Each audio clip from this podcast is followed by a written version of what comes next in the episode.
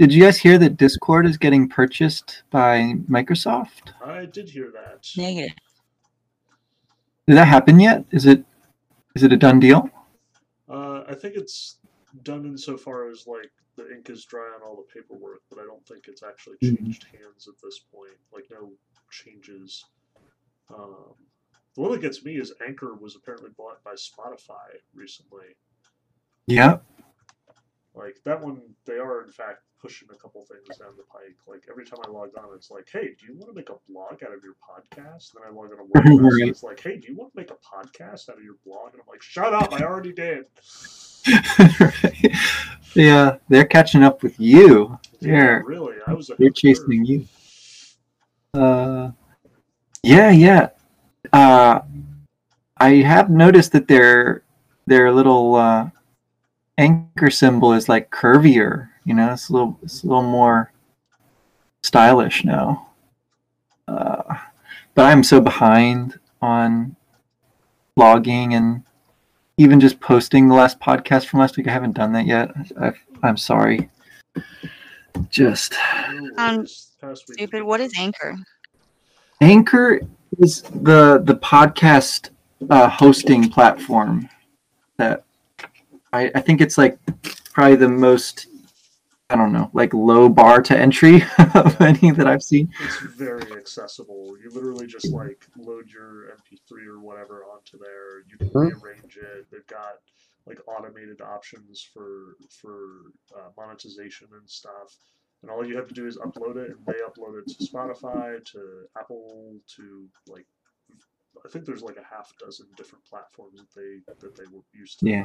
upload to. But I imagine that Spotify is going to get a little bit more possessive in the future. So these this is for more like people who make the podcast to get it out there, not for people like looking for podcasts to watch. Um, you can use Anchor to find podcasts, but because Anchor uploads to all those other platforms, you're probably better off just going with Spotify or something like that. Um, like it is, Gotcha. I suspect, more Yeah. useful for the creator, for the uh, you know podcaster than the person looking for something new to listen to or watch. So it does like video and just audio, Just either or, or both.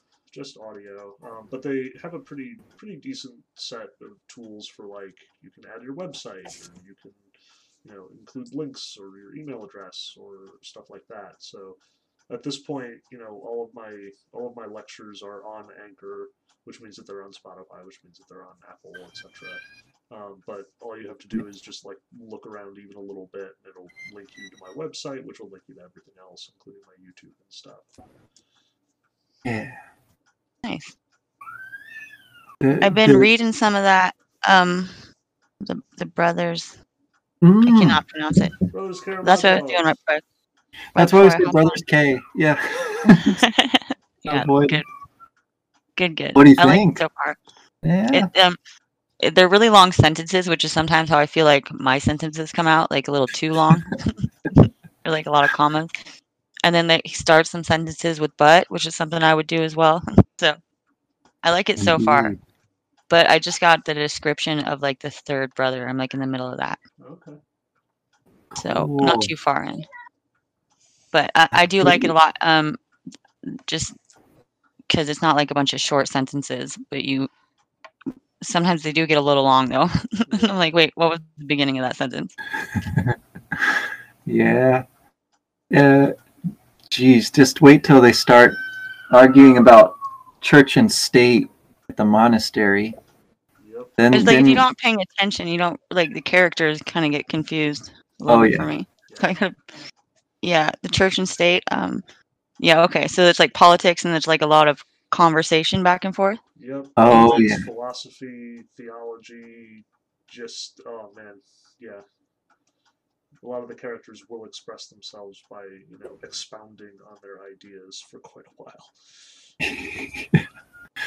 yeah. I don't know. I mean, uh, it's not something I've ever experienced, you know, arguing at a monastery, but I feel like it, it comes across pretty realistic, actually. I Like mean, something that could have happened. It's certainly not I re- isolated. remember- like, Name of the Rose does the exact same thing. So yeah, that's right. yeah. Ah, gosh. Um, definitely not like a quick read, but I do like it. So I'm hoping there's going to be um like Legend of Drizzt was like a bunch of quick sentences, but you got a lot of action in it. Mhm.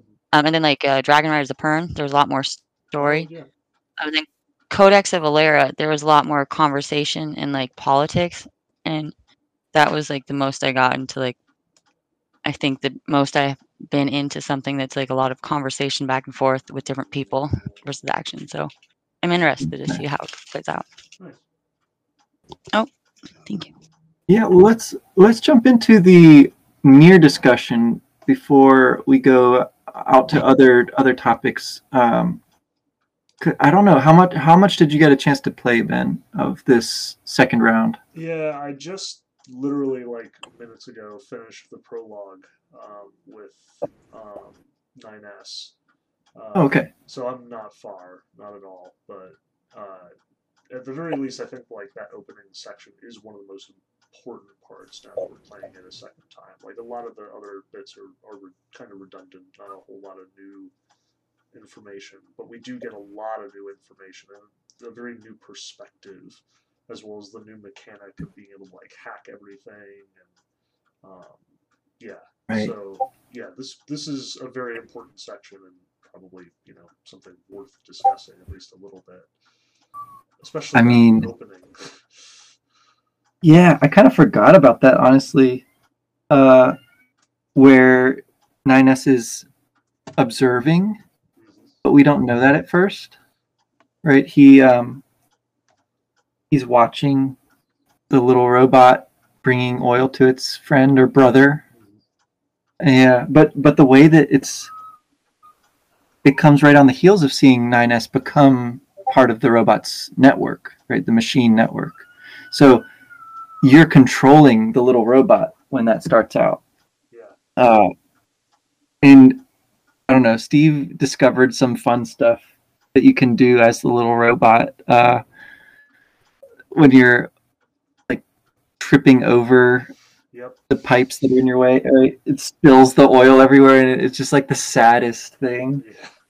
Yeah. Um, It's pretty gut wrenching. you can, yeah, you can you can jump, Okay. but then again, it'll spill. Right. Um, so it's like everything dynamic, fast paced, powerful, graceful about the game is, is completely inverted there, right? And you're just limited to this little tiny miniature quest. Uh, I, I don't know. What did, what did you think about that choice to start the game that way? Um, I've always been struck by that section. Like, you know, for all the time that it's been since I played the game, that was one of the scenes that really stuck with me.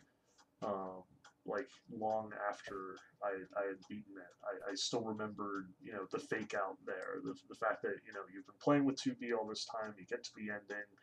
Um, you know, 9S has been integrated into the machines, and then suddenly you're playing the machine, and it's just this incredible fake out um, that you know you think you're playing the sequel or maybe you're playing from the machine's perspective and then it turns out to be 9s um, but also just again it's so heart-wrenching like at this point we've come to sort of see the machines and and, and like uh, behave empathetically towards them to see them as you know people in their own right.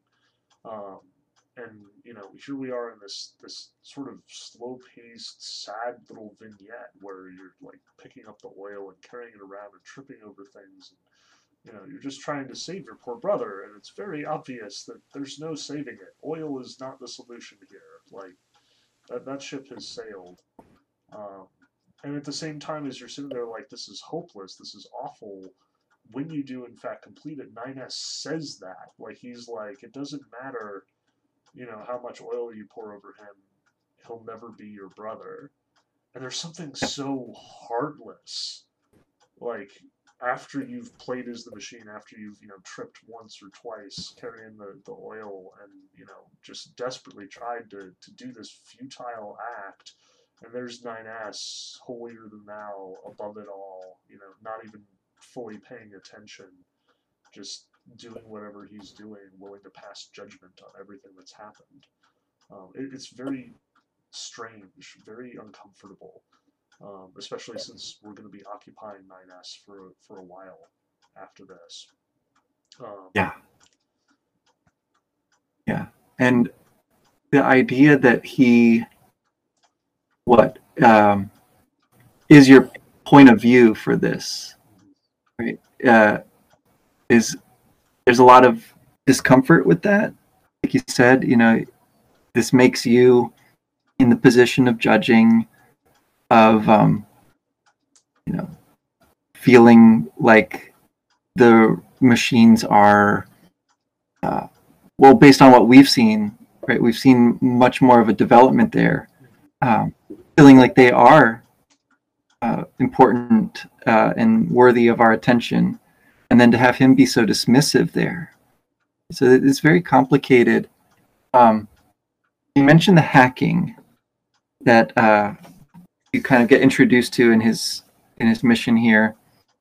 Um, but then I don't remember when the first one appears, but there's also like these puppet show scenes that pop up.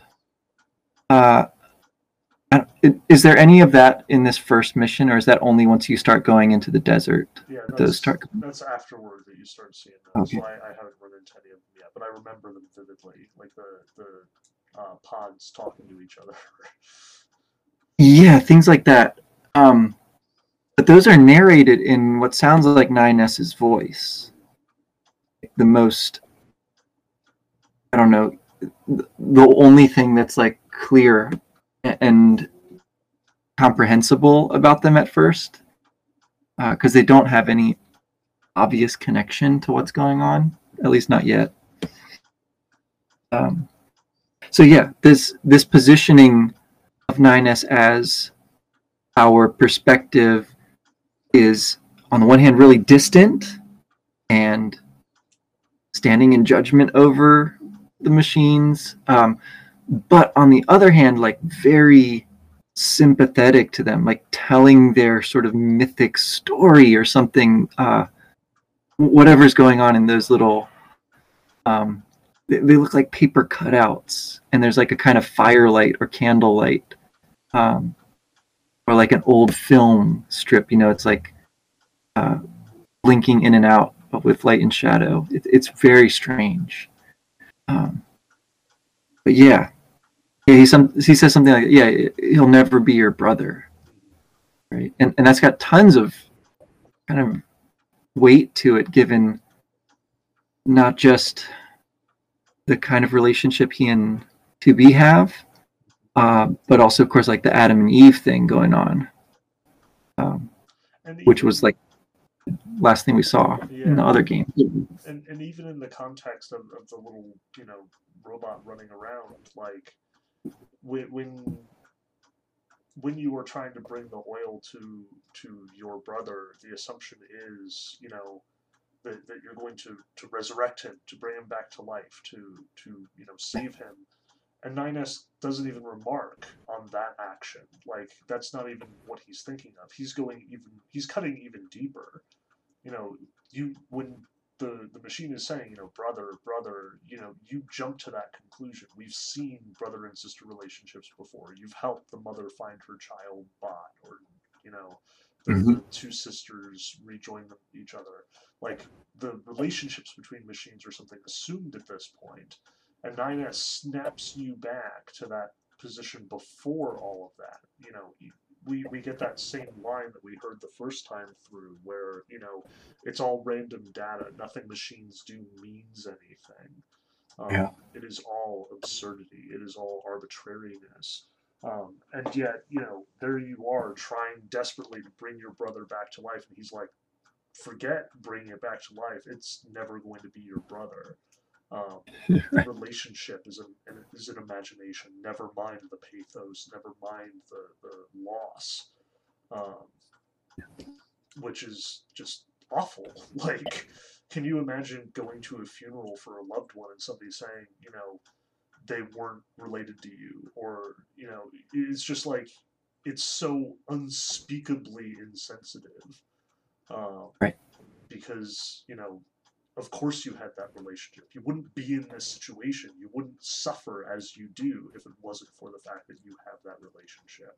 How dare you tell me that I feel something I shouldn't? Um, Exactly, exactly. That the feeling is not real, or that it doesn't mean anything, one way or the other, right? Uh, yeah, and I feel like the gameplay kind of, I don't know, drives that home. Like you, as the player, you like sort of assume, right, that you'll be fine, like walking right over those those little obstacles in your path, right? And so you also like are blind to the nuance or complexity of the the robot life you know way of life like in this very small way and it's kind of funny but also yeah there, there's something i don't know that that catches you about that maybe um catches you sort of napping on it um and then the the hacking sequences um they start out pretty simple right and it's not it's not strictly the first time we've seen this, right? Because it, it, at least happened once against the songstress, uh, where you have to, you know, become the little, uh, little ship, and you know, shoot little blocks and orbs and things. Um, but I noticed this time that the music changes in there too. It becomes like arcade style music, which I really liked. yeah. Um, but yeah, uh, this was kind of your big gripe about this, Steve. The not just the repetitiveness of like doing everything over again for the most part, but but specifically like relying too much on the hacking mechanic. Maybe not Uh, enough to do with that. Yeah, um, it, I I find it gets pretty tedious um, after a while uh, because there are like a limited number of different variations of those that you play. Some of them you don't even have to move; you can just shoot straight. Um, yeah, I mean it it it does get very tedious, but I guess uh, I guess now that I'm thinking about it a little bit more, I don't know if it would be just as tedious if you had the same exact fighting style as um, 2B. Um, and I guess this does make it easier to beat bosses more quickly, and it makes it maybe a little bit more different. But yeah, I mean, I, I guess my, my biggest gripe is that the, some of those hacking levels are just so basic and boring, and it just takes so much time because you have to like whoosh in, and then you have to complete it, and then you have to whoosh out, uh, and it just ends up taking up way too much time, in my opinion. And it does break Yeah. the flow of combat. You know, you're in a fight, you're you're trying to focus on your enemy, and then you know you're cutting in and out like that. Yeah, it's it's frustrating in that way, um, for sure. Yeah, and it even like stops the dialogue. Mhm. So yeah, exactly. Kind of like what you said. It just like pauses everything else. Um, and yeah, the first time I played it, it was it was good. But now that like this is my, I, I've just played it way too much. I think at this point, probably the game in general. Um, so A little anyway, burnt out. Well, you might need some hiatus there. yeah, yeah.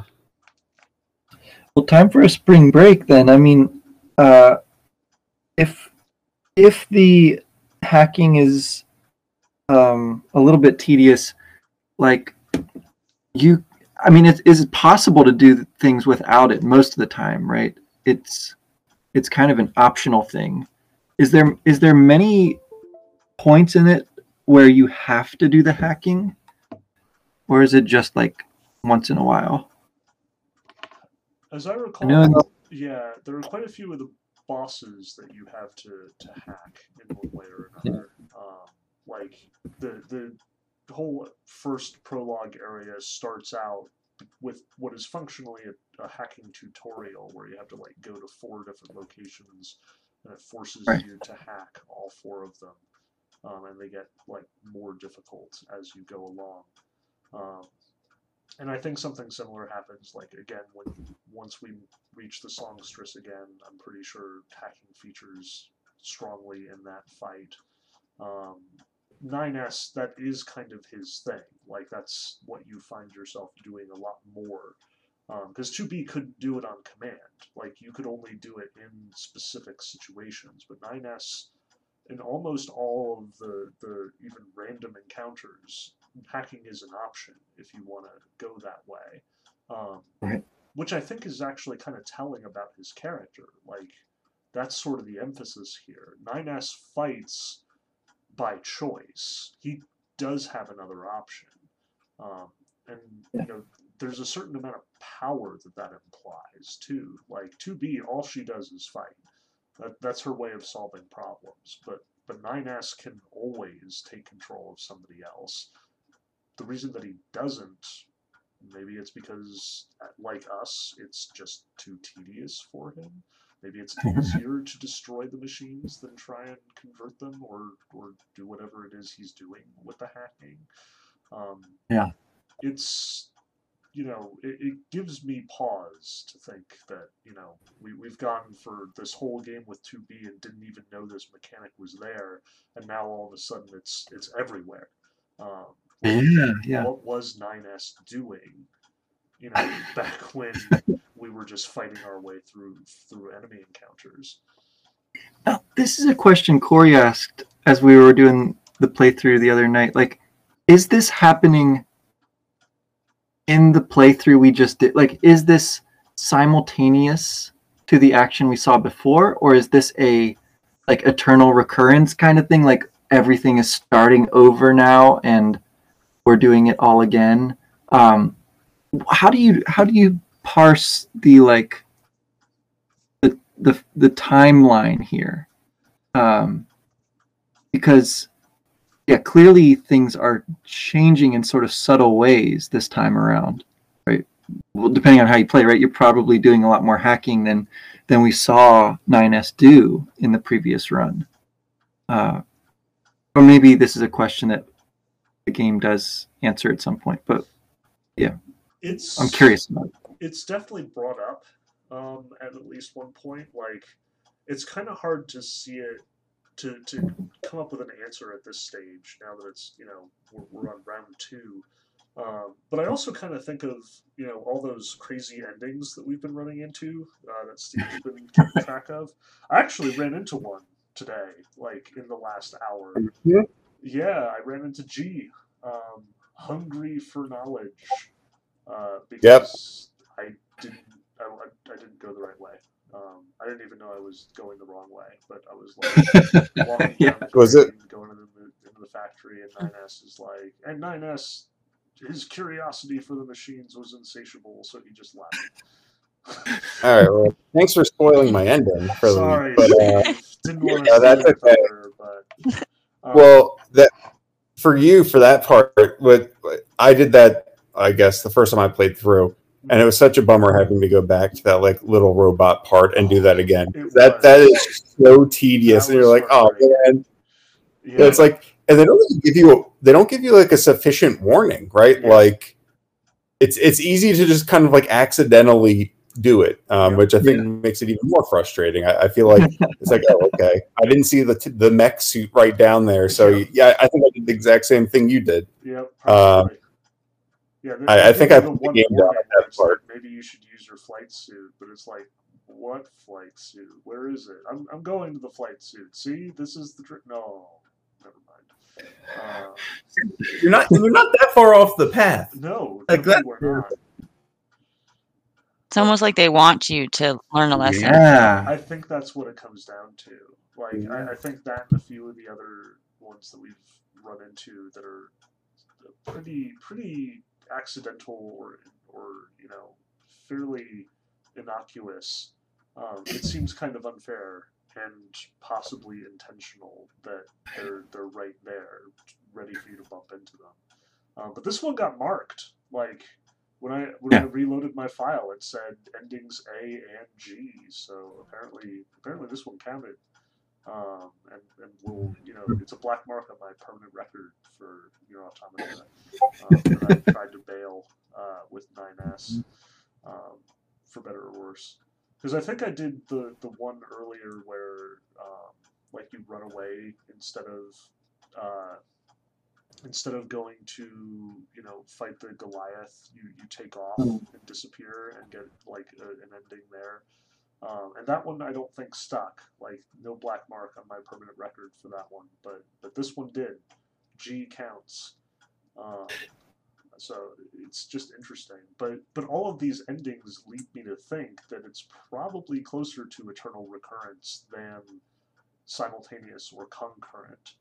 Um, Okay. This isn't just you know 9s's perspective on the same story that 2B told us earlier. This is happening over and over again because there are alternatives. Um, Uh huh. because you know there was that one time that 9s bailed or there was that one time that they didn't go fight the goliath or that was there was that one time that they ate the mackerel and died like you know just all of those weird random out there endings seem to suggest that you know these are all happening not simultaneously because they, they they're frequently mutually exclusive um, right. but happening happening successively. Uh, in which case, you know, we are back at the beginning again. We we did all of of 2B and we did all of 9S and you know we're we're, we're just going through the motions over and over again, which fits the theme. You know, all Exactly. this fighting senselessly for centuries. We, we don't know how much time has transpired we, we can't trust the operators to steer us correctly. Maybe they're just playing these games with us, letting us make these mistakes over and over again, um, encouraging us to destroy ourselves in these pointless battles over and over and over again.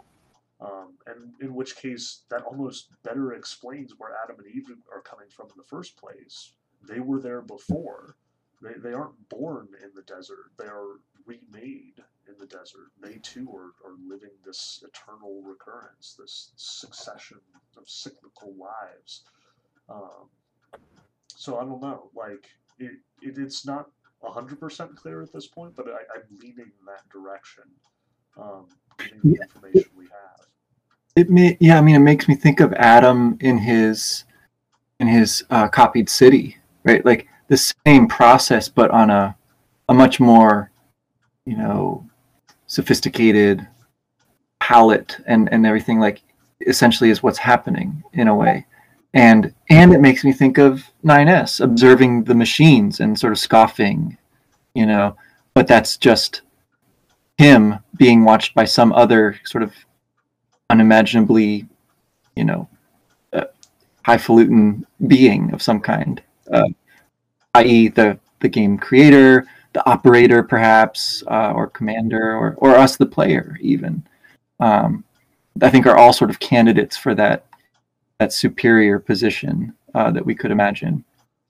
Uh, and again, like the game is both frustrating and sort of leading you on in all these in these little ways or teasing you uh, with all this stuff.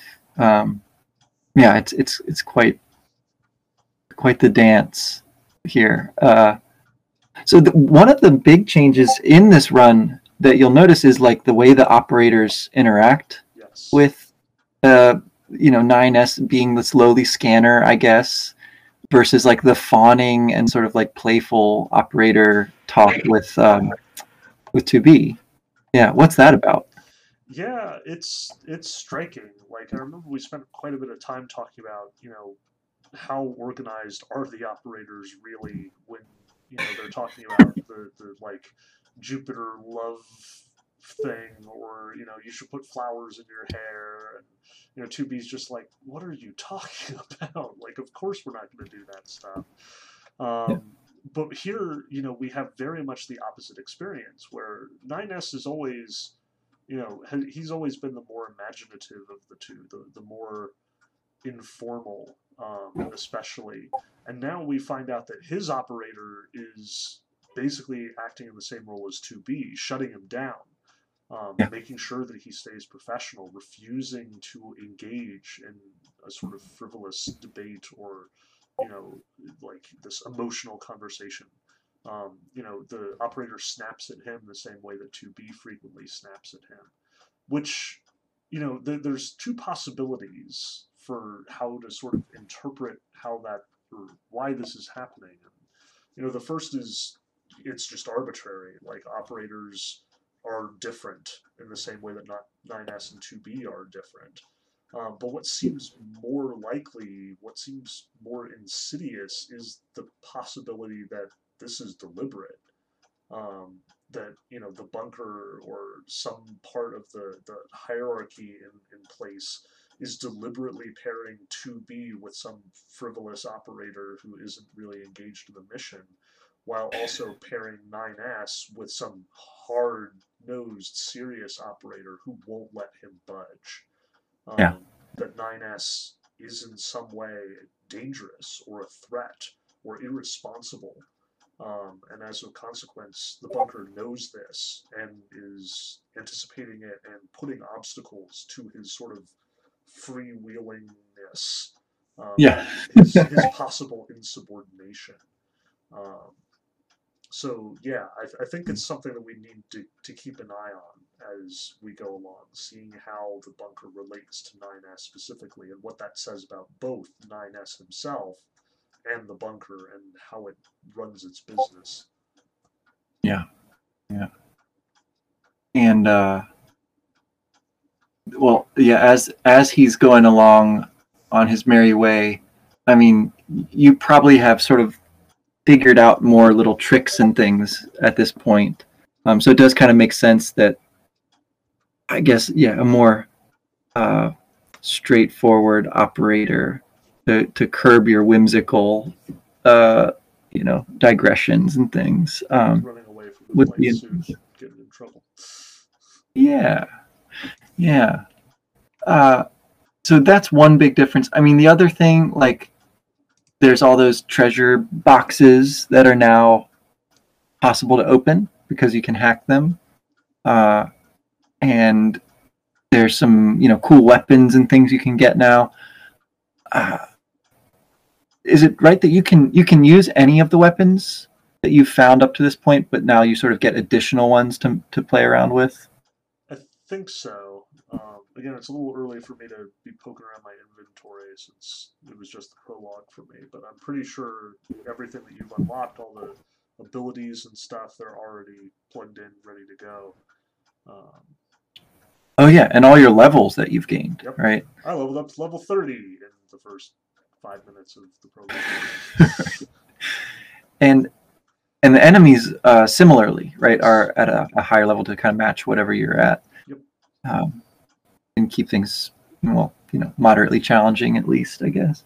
Um, so something that this made me think about uh, along the same lines of like the the question about the time and sequency or whatever. Um, the game, uh, the idea of like having a another version of the playthrough for for the player to experience. Do you know where that sort of originated? Because for me, I'm thinking of like it's a game y'all haven't played, but Chrono Trigger had a new game plus that was like famously uh, it rewarded replaying the game because you got to see uh, different endings based on when you chose to uh, challenge the final boss on on subsequent playthroughs, um, and you could do like you could make different choices in certain places. Um, uh, and I think that Chrono Cross did something similar. Um, but yeah, I don't know. Is there are there other games you can think of that kind of uh, would be in the background here as like a a template for how to go about uh, improving replayability in some way and like integrating it into the storyline. Um, I know the original Nier uh, did something Oh. very similar, uh, like the the Nier Automata structure, where you you know playing the game multiple times through actually unlocks more game. Um, is in fact something that Nier itself did. Like it, it, it if I'm Ah. not mistaken, had four or five endings, much the same way as as Nier Automata does with its you know successive revelation of the plot after you've played it through a couple times. Um, I can also think of, you know, their yeah, the new game plus mode is very long standing. Uh, I'm not sure if Chrono Trigger was the first game to do it or if there were others. Um, I know uh, I was actually just watching a video um, on Game Length that Super Bunny Hop put out, and he was talking about Resident, Evil Two, um, Mhm. and how Resident Evil Two, like there were two characters that you could play the campaign through, um, and both of the two campaigns have were very different, like the different encounters that you would have, different sort of areas were accessible to you, and what's more, whether you played the campaign with one character first and then the other, or the other character first and then the, the one, you know, you would get a different experience. So technically, you had to play the game four times through, and then once you had done that, you would like unlock all these secondary modes and you know secret characters and like mission vignettes. Um, and he went on to mention that the r- director of Resident Evil 2 went on to be one of the primary game developers for Shocker Platinum Games. Ah, And so Vanquish, Bayonetta, um, a lot of the games that Platinum then went out to make had a very similar structure. Um, so there's a kinship then between the you know creative Resident Evil 2 and his interest in multiple campaigns, multiple storylines, as well as Yoko Taro, um, both sort of coming together here. So, you know, even more than I originally thought, Yoko Taro's sort of auteur sensibilities being paired with Platinum Games' approach actually fits really neatly in a way I did not anticipate or expect. Um, so, yeah, there's definitely a lot of uh, a lot of examples in gaming history of sort of tinkering with how the chronology of beating the game actually works. Uh, but I, I wouldn't venture to say, you know, where that that tradition starts, like where where we can point to it as the first moment. Um, you know, Chrono Trigger sounds like a fairly reasonable place, but you know, to some degree, I'd even argue that you know I think of Mega Man and how Yeah. you know it's very open ended as to how you want to go about beating all those those robot masters and you know then getting to the final area like it's a little bit more linear insofar as you know you're you're starting with six different levels and the idea is no matter what you what order you complete them in you're going to go to the same place at the end here we have sort of the opposite that you know you start in the same place but could end up in a variety of different locations um, Yeah. but yeah I, It- it- it's yeah, it's interesting. I mean, I, as we were talking about this, like, I'm realizing that I don't even know what Nier means. like, that hasn't been explained yet in this game, as far as I know, and I don't know if it's something that's explained in the game of that title, uh, or it's um, you know, it's re-release that's coming out here shortly. Uh, any any thoughts about that, Steve? Did you figure that out yet? Uh, I don't think it does mean anything. It has no Um, meaning. I do, I do know that the uh, so I guess like the proper font when you spell it is like capital N, lowercase i e, and then a capital R. Um, I know that they picked it that way because it looked cool. Um, there was no like underlying meaning. It was just like, oh yeah, that's just a cool way. It just makes the word look cooler that way. right, yeah Uh, uh, but I don't think that there's like any other hidden meaning there. Um, and yeah, I, I was I was looking it up as you guys were talking, like Drakengard, which I guess is like the another earlier predecessor to to Nier, also had like five endings. Um, so that's like another game. And then I was also thinking, you know, obviously some of the visual novels that we play. Um, I I you was know I, about the two. yeah um about the you know replayability and finding different paths although i think that that's probably slightly different than what, what we're talking about here um I suspect it comes from a, a different sort of tradition, uh, like something both earlier but separate. Like maybe there's some common Yeah. beginning point there, but it's it's very much in different tracks. You know? is resident evil 2, 2 the one with the dog ending or is that silent hill That's Silent Hill 2. Um, Yeah, I was Yeah, thinking about that too. yeah, that just opens up a whole other can of worms. Um, Oh God. but yeah, like there's so many so many games with that idea of you know multiple possible endings. Like the one that I kept thinking about for some reason was uh, Oddworld, uh, the, the little puzzle game where you save all of the people in the, the horrible industrial facility, and if you get like a certain number of them, then you get a better ending than you do if you leave too many of them to die. Um, and then of course you only get the really good ending if you get everyone out. Um, Yeah. But you know that's that's very typical of so much of, of video game history. The idea of the good ending versus the bad. Yes. ending. Yes. Yes. Um, like that's I don't even know how how far back that goes. Now, I Uh, I mean, I immediately sort of leap to the uh, assumption that this game is going to subvert that in some way, and like I'm worried that what we got was the good ending. You know, we should have stopped there if we if we were looking for that, um, and that all we're going to get from this point on is is things will turn out worse and worse, right? Like, uh, w- what we're going to find out is is not going to be pretty. Uh, is sort of the the the the way that I'm sort of thinking about it right now. Know, Um, if, we, if we had well enough alone, you know, to be realizing that 9S is in the machines and then then having their little moment, that that's that's pretty good to end on, honestly. Like if, if you're willing to walk away, it's a pretty good time for it. Um, and it's peaceful, right? I mean, like the war is ostensibly over at that point.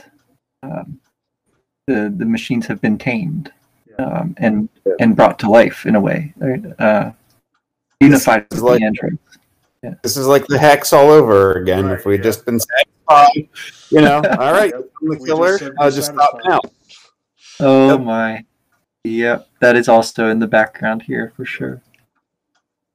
Um, and I, I mean, the kind of storytelling that seems to be like more prevalent this time around i- is this more like I don't know, like off kilter, this perspective shifting kind of thing that's happening. It, it it makes me uneasy as a player or audience or whatever you want to call it. Like I just uh, feel a little weird. Uh, I don't I don't know.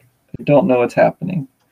Um, 2B talks about, or sorry, not 2B, but 9S talks about like the volcano appearing and uh, and then starts sort of talking as if from the perspective of a child at a certain point in these little like puppet show scenes. Um, I, I don't see like a clear a line of connection between them uh, yet, and I I'm not like super confident that there will be one either.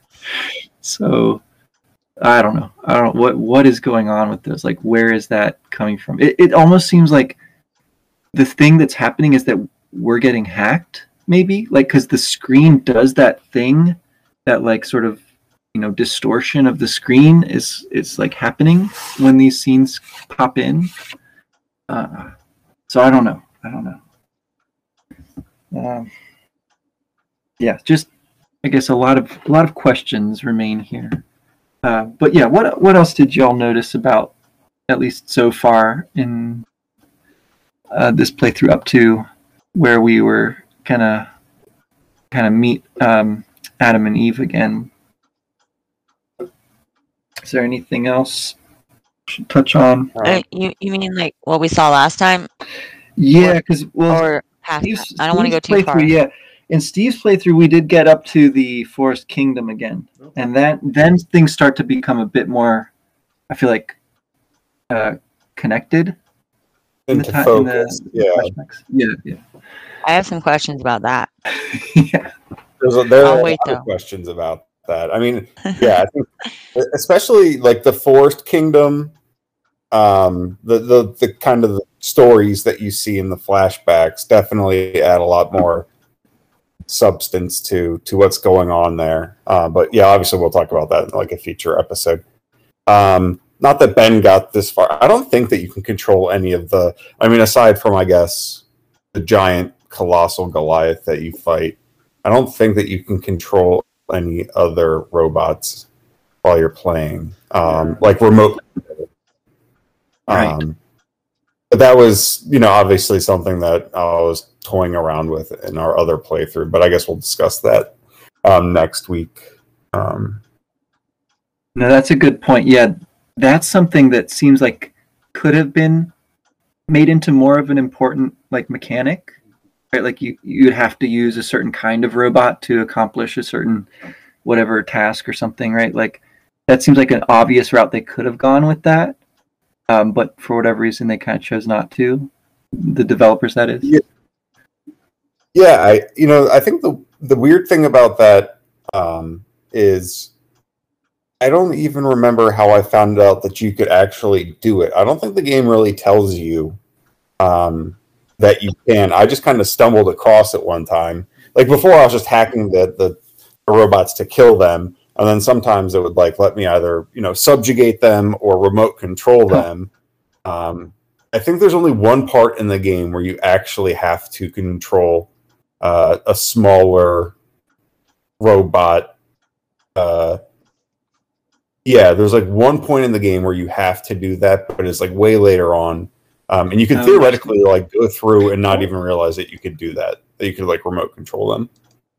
Um, Yeah, isn't that in the um in the factory after the whole religious thing? Um 9S is like helping you escape, but from remote control at that point. Uh, I don't think that that's the point that I'm referring to. Oh, Um, okay. at, at a certain point, there. I'm trying to think. I think it's actually like on the third playthrough at the beginning. You need to control Oh, a robot, interesting. something like that. But um, yeah. But you you raise a good point. I kind of forget if you actually. Yeah, they could have done more on that. Been like Zelda with like the different characters you yeah, play through. exactly. Right, like having a different form, uh, or uh, uh, yeah, different like power ups. Essentially, right? That's like a, a classic, you know, gameplay uh, trope. Surprised it's not like more of a transformer too. right, right. Just reprograms himself. Yeah. going back, it- it's it's kind of reminiscent of Mega Man. I mean, the, like you know, Yeah. you can you can kind of steal these robots' abilities. Um, some are obviously much better than others. Um, some of some of the ones that you can control are pretty weak. Um, but yeah, so I mean, I guess it does kind of have that element of taking someone else's powers, but it's just not obviously not, not nearly as fleshed out or powerful as like the Mega Man power ups you get. I, I had two points I wanted to bring up real quick about this, um, like different perspective, which is one of 9S's powers seems to be that he, or whatever you know, his interface lets you see the names of the of the bosses you fight. Like they are now translated into words we can read, and so we we see that this guy's called Engels. Like all those big Goliaths are like an Engels class robot or something. Um, and we see that with each of the bosses as we go along. Uh, and kind of along the same lines, the robots, yeah, th- that it's like meaningless what they do. That that line refers to like a human voice, right? That's um, playing over the speakers.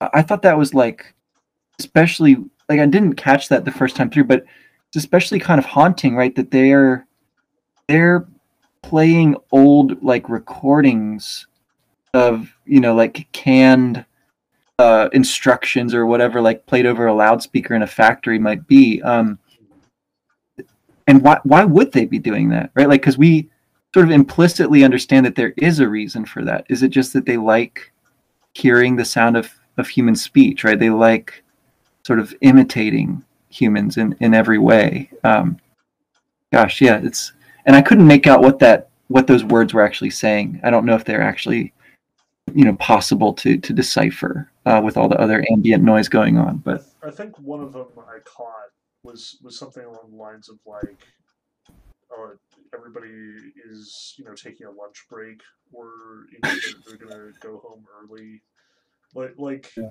they they were very much the sort of you know, uh, not necessarily like unique to a certain situation, but um, you know, friendly sort of reminders that you know you, you can take your food to the break room, or you know, kind of like just human corporate things um, the, the sort of quality of life stuff that you would expect from you know a memo or an email or just a little reminder that's like uh, by the way it's jeans thursday this week like you know something along those lines which you know again makes zero sense for the machines. Like there's just no possible way to interpret it that way but then you know after what we've seen of the machines at this point you kind of wonder like maybe they have a union at this point maybe they do have you know casual friday like Yeah.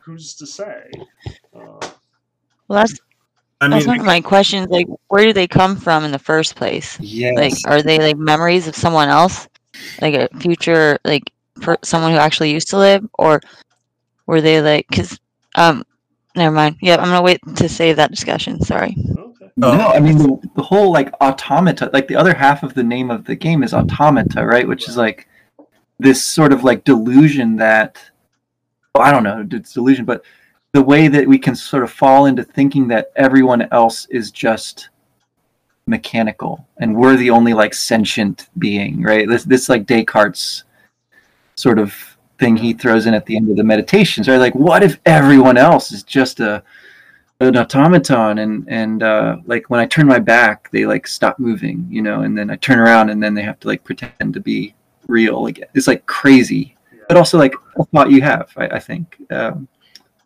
theoretically yeah, something that you'd want- Yeah. week literally just covered that part where he looks out his window and Yeah. like i see all these coats and hats and umbrellas and i say to myself ah human beings but really how do i know that they're not cloaking automata um, yes how, how do I know that they're not just you know coats and hats on, on machines or something? Uh, which you know it, it's that double reference. How do I know that a human isn't a machine, but also how do I know that a machine isn't a human? yes yes indeed indeed.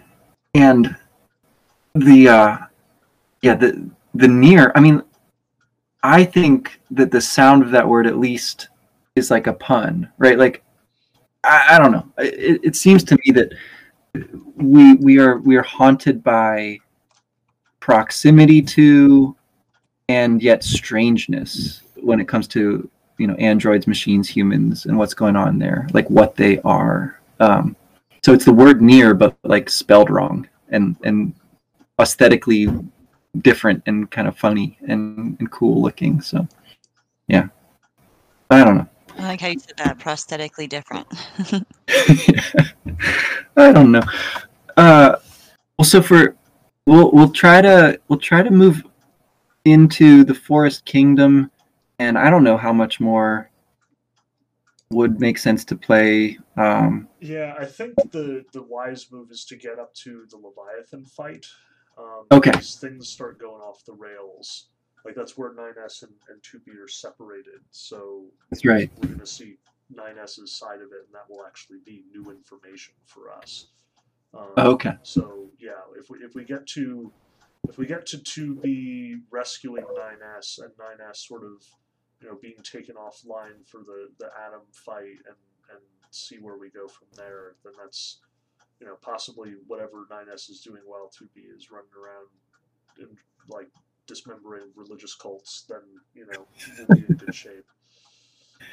Yes. Uh, that sounds great. Um, and I know, uh, Ben, you're going to work on some Lost Kingdom research, like original, never before seen playthroughs of Lost Kingdom could be coming your way, listeners. They are already out.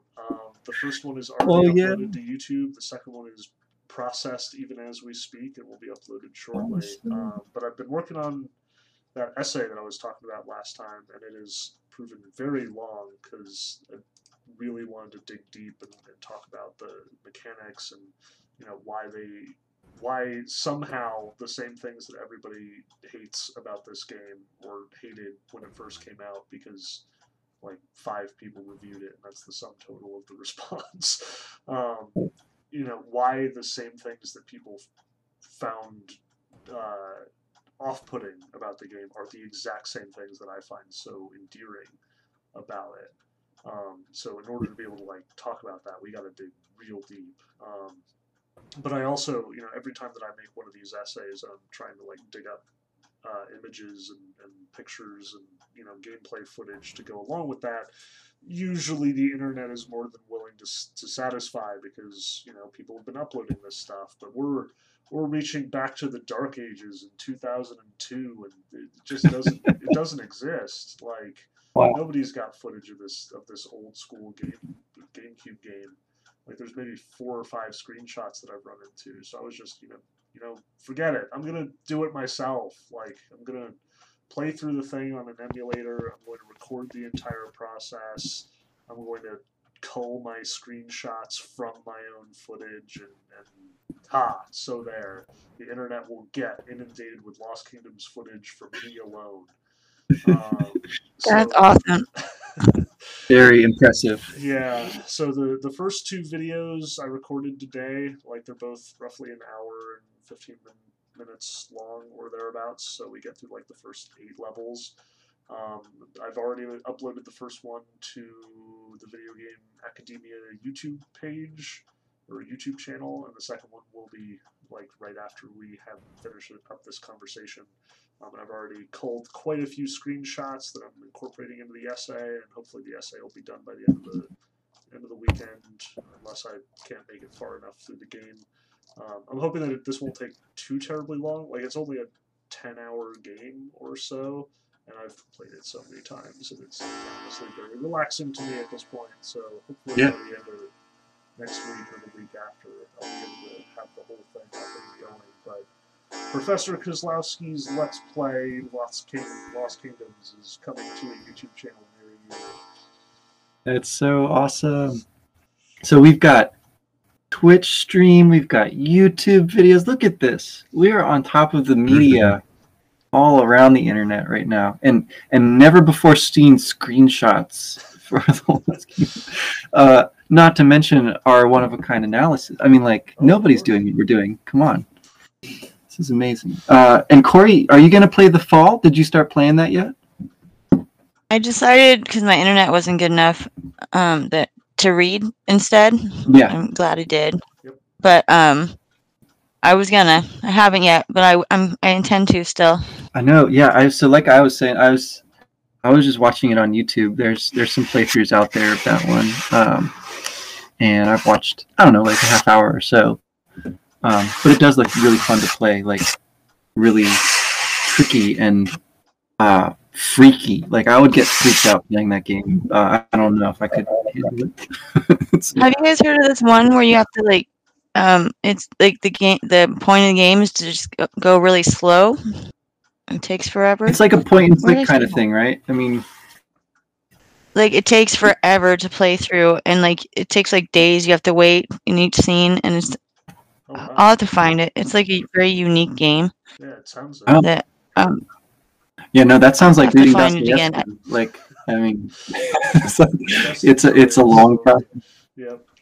well you have this like creepy character that's like and it's like um very kind of gothic looking and it's all dark because you're like digging underground and like you just go into different places and it takes forever to get across the screen and like accomplish things Nice. but he becomes your like friend even though he's kind of like creepy looking That makes you me get to know him That makes me think of old Dampé in the in the N64 Zeldas. There's the Gravekeeper guy who like he moves so slow, um, but then like you know you have to race him and he's super fast when he's a ghost to get the hook shot. Um, so something like that maybe. I don't know. i'm gonna have to find it All right, all right, all right. but there's um i'm happy that you're doing that and putting that out there i was just um i was searching things on twitch yesterday for like things i haven't played since i was little Mhm. and uh, I was wondering who, who put these like there's like only one or two videos sometimes, Yeah. and there's a bunch of people playing like um, Stardew Valley. There's Right. like millions of people playing that, but like none of the good stuff. So thank you for doing that. No, Yeah. my honestly, my pleasure, and I expect that this might be more common as we go along. My my students in my mythology class have been pushing me to play um, uh, Assassin's Creed Odyssey and you Oh, know, a bunch of other like mythology related games. And at this point, I'm thinking of just like doing that. That's this summer, sort of systematically going through a lot of you know mythology adjacent games like um, like Assassin's Creed Odyssey, like Hades, like Apotheon, Age of Mythology. Um, there's just so many of them now that sort of incorporate Greek mythology, and I suspect my students will get a kick out of it. Um, and I So you're wanna gonna go play back some of your playthrough and then like do a class on it? not to Yeah, What'd you necessarily learn do from a this game? class, but at the very least have it available, hopefully to, to get my students more interested. Um, but Yeah. Nice. like even in my case, you know, back in the back in the early days in the '90s, I remember there being this great little point and click adventure game called Wrath of the Titans. I want to say with like the old bad FMV animations. Um, only like all of the puzzles were based on your knowledge of Greek mythology. Like you had to get the mirrored shield and the sword in order to fight Medusa, or you, you know you had to send a little bird ahead of you in order to keep the Argo from getting crushed by the crashing rocks, or you know you had to have the the little ball of thread in order to navigate the labyrinth. Like it was really good. Um, and it is abandonware now, so I can totally download it and play it whenever I want. Um, so that one might very well show up on my list as well, since it is very old and very forgotten. Um, Oh my gosh. yeah. Yeah, there was a so a local author here who's like actually I think pretty pretty famous, uh Sharma Shields. She was given a talk and she was talking about a game that she used to play where like, you know, you'd fight Medusa or something. I wonder if it was that game. could It was well old be. computer game. So weird. Um, so yeah, these these definitely have, you know, a long and and and rich history, but but have become ever more uh, salient right these days. Like, yeah, everyone's going back to the Greek myths. Um, I wonder about that. Like, are we just going to become like a like a, uh, a kind of Hellenistic society here, right? Like a uh, late late in the Greek story, they they do their whole empire thing. They sort of spread their culture far and wide, um, and then little by little, they sort of they come apart, right? Like their their former colonies, um, their former you know territories, whatever, uh, get all split apart, um, and and then like the mystery religions start coming in, right? So thinking about like in historical terms, like if there is such a thing as a uh, I don't know patterns or cycles in history, I feel like that might be the like as much as we often, I guess, sort of like compare what's happening now to like the Roman Empire. I, I wonder if the the Hellenism, like the Greek, uh, late stage Greek Empire, is maybe maybe the more accurate one, and that's that's why we're all talking about Greek myths and playing Greek myth video games now. I mean, But I don't. I, I I don't know. my students on a pretty regular basis that there's a lot of kinship between, you know, the dominant myths of, of ancient Greece and superheroes being the dominant storytelling. Superheroes, yeah. Contemporary Hollywood, and you take it one step further, and you get to all the comparisons that have been made between like modern conspiracy theories and like mystery religions and Gnosticism. And Yes. It's pretty easy to see the connection there, like Ah, that that moment in history of you know turn like turn of the millennium um, ancient greece and ancient rome that's we're living it out right here in a lot of ways um, so yeah there, there's a lot to be said for making those comparisons reaching back to that historical moment and seeing the parallels between that time and ours I don't know. I don't know. Well, I wanted to wish you all happy Easter, kind of along those lines. If you're celebrating or not, I don't know, but it's you know it's a holiday. Um, so I'll try to get this one posted and and the last one posted in time so that people can go and find this uh, this new material that's out there um, uh, on on their long weekend or over the next week or so. Um, yeah, yeah. Don't don't like rush, you know, writing or anything. But um, it's awesome that you're working on that. I like I said, I'm super behind on all the. I have like 30 drafts in some form on the blog, but I haven't finished a single one in like a month. So I'll do I'll do that this weekend. I will. I will finish something that I've been starting to write and and post it. very good